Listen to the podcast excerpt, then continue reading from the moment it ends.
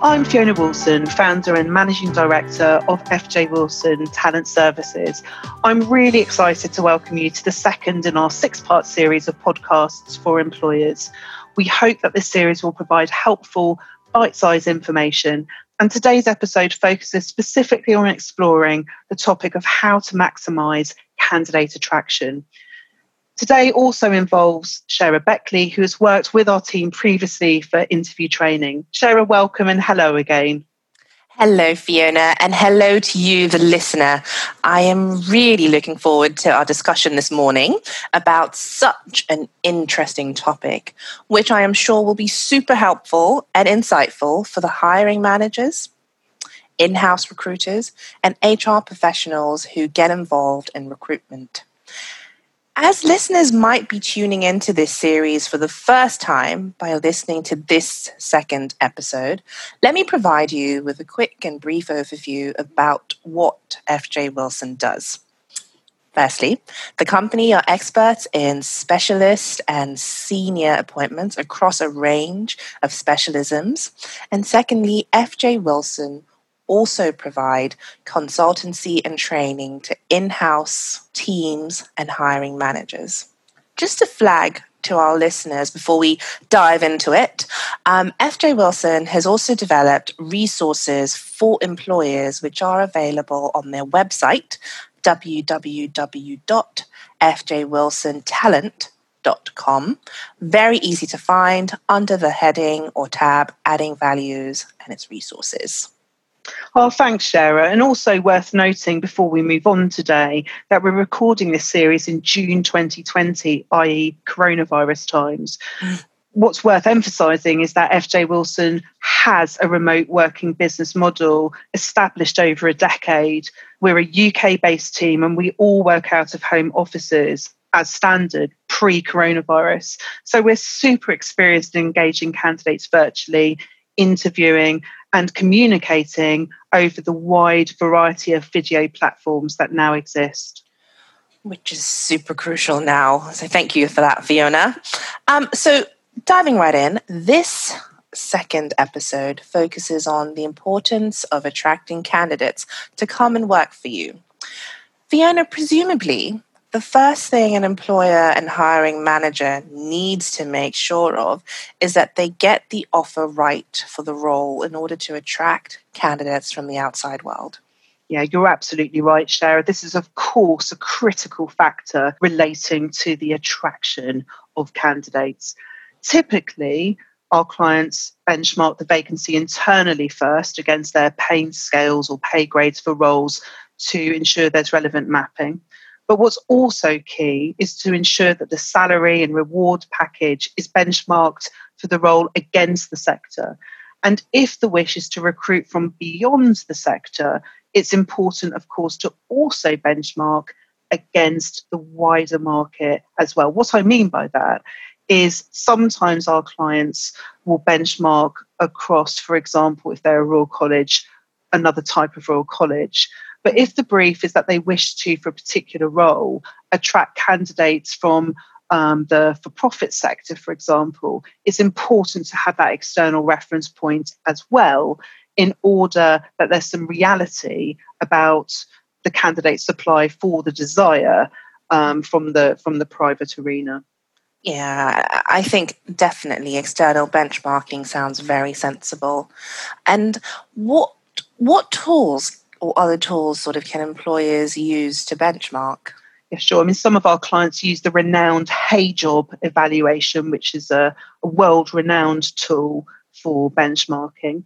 Others benchmark additionally or instead of using Hay job within a subgroup. For example, made that point before, a medical Royal College will often reference what the other medical colleges' pay and reward are to get parity within that subgroup. Another option, of course, is to ask an experienced search or recruitment firm for their qualified view of marketplace range for the vacancy in question. And all of these approaches work best, of course, for recognized or commoditized roles where there's naturally a supply of candidates who can be easily identified as mapping over. So, Fiona, presumably challenges can start to really arise if the vacancy is unusual in some way and can't be easily benchmarked externally with tools such as the Hay job evaluation or by looking at competitors. Um, for example, a vacancy that is truly bespoke to the particular employer, be that the job title, be that the type or range of responsibilities, or be that it's just an extremely rare and specialist nature. Yeah, absolutely. I mean, our advice in this situation is it's all about having a good planning and consultation stage of the vacancy. If a good brief has been provided by the hiring manager and understood by the recruiter, then the next stage is to conduct marketplace research this is where the benefits of engaging and retaining a search agency can really help, as this naturally forms part of the retainer fee or can form part of the retainer fee exercise. And that agreed first phase of resourcing can include the identification of the types of candidates that fit the initial brief and establishing the salaries uh, of uh, which provide then a realistic marketplace range for the employer. Hmm. And and how long does that sort of this phase take? Yeah, the answer to that is, of course, it depends on the complexity of the requirement and also the depth of research that is that is wanted. So that can take anywhere between um, a few working days, defined as being four to five, through to two weeks. Again, it just depends on the depth of research that has been agreed by the client in terms of scope. Right, and that sounds like a super important exercise for a business critical specialist or senior vacancy. Absolutely. So, Fiona, um, if the research shows that the pay or reward for the vacancy is out of scope in relation to the type and caliber of candidate that the client wishes to attract, then I'm presuming that one of two things logically and sensibly needs to happen, right? Either um, the role needs to be ring fenced by the employer as sitting outside the usual pay scales so that the employer can attract matching candidates to choose from. Or if the employer is restricted by the tightness of their pay grades, the I guess the viable alternative here is that the vacancy needs to be revisited and adjustments made so that it fits with the candidate marketplace. Yeah, that's absolutely right. I mean, however, sometimes a hiring manager does remain steadfast that they do not wish to compromise whatsoever. So then, of course, we enter the territory of searching for literally a needle in a haystack.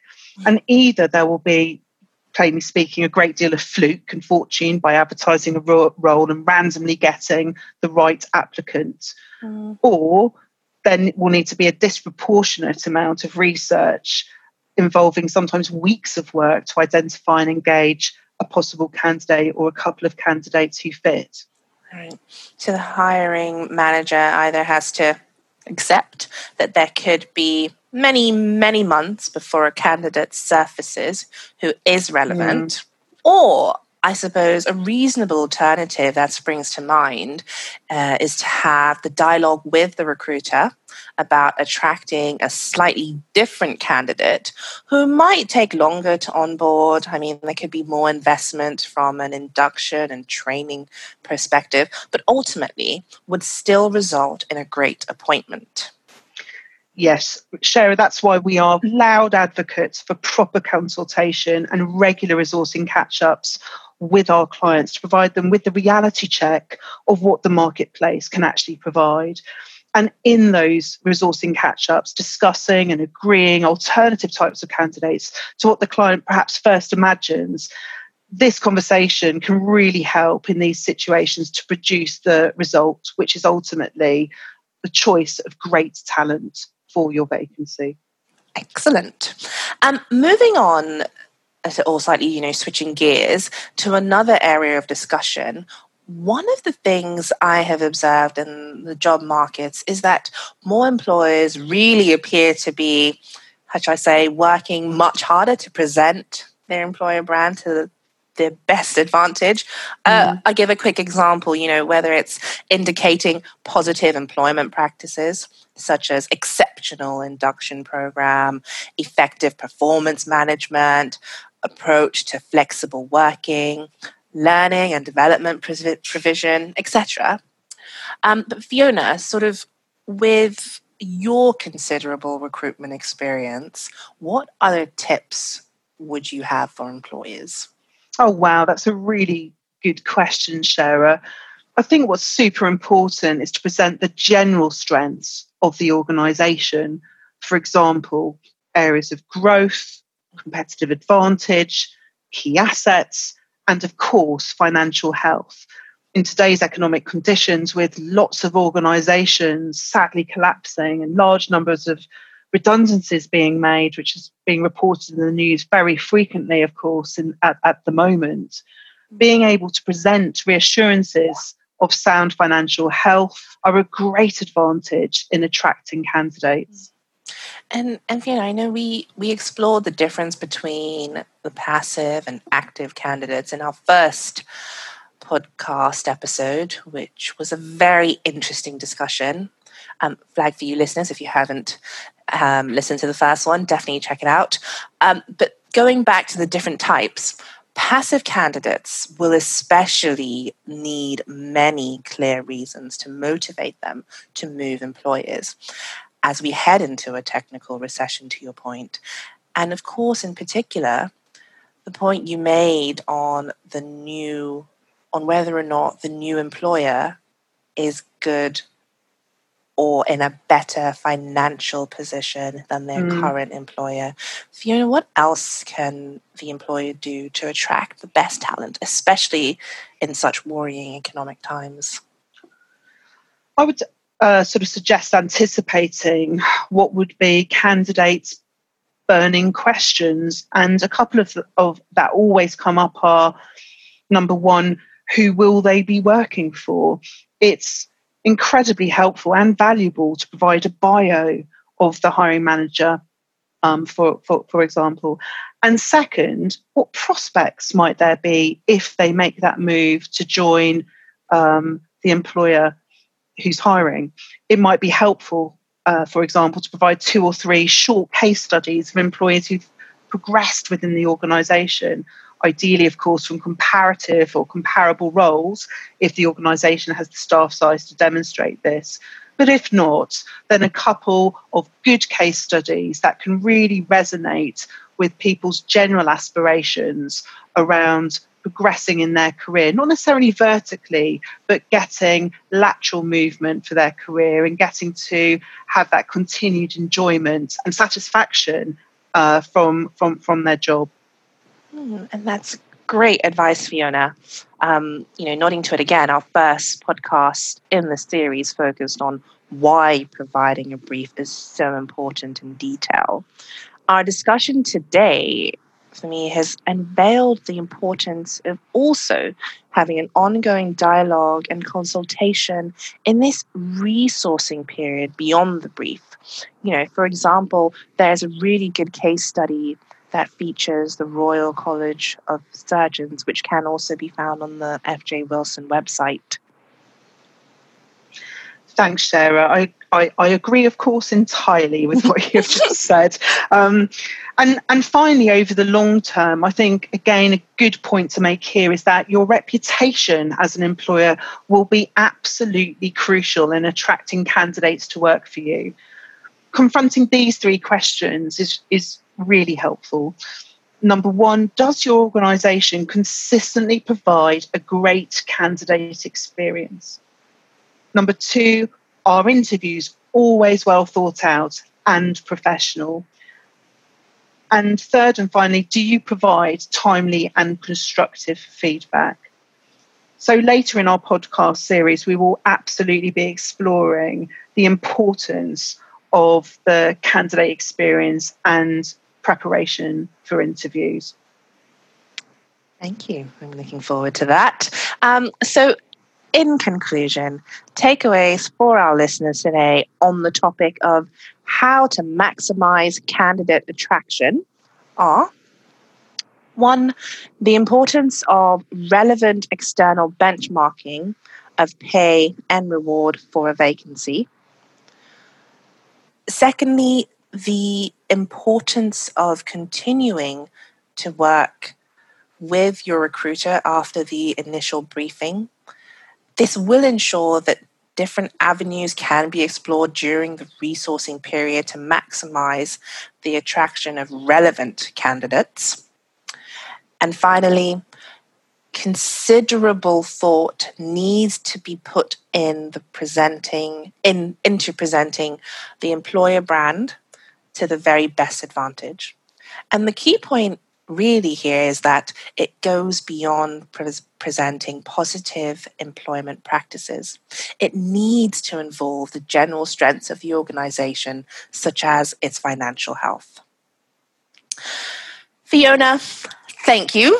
As always, I have really again enjoyed today's thought provoking discussion.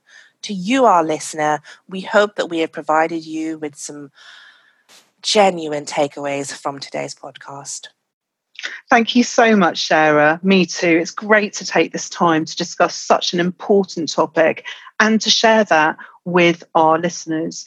So, if you've enjoyed today's episode, please do like it and share it to your networks to help other professionals and, of course, to increase the visibility of our brand um, within the marketplace if you want to explore how we could help you when you're hiring in the future or to explore how we could support the development of your in house recruitment capacity, of course, do get in touch. Our next podcast for employers will focus on the very interesting topic of how to provide a great candidate experience when hiring. So take care and stay safe, and thanks for listening.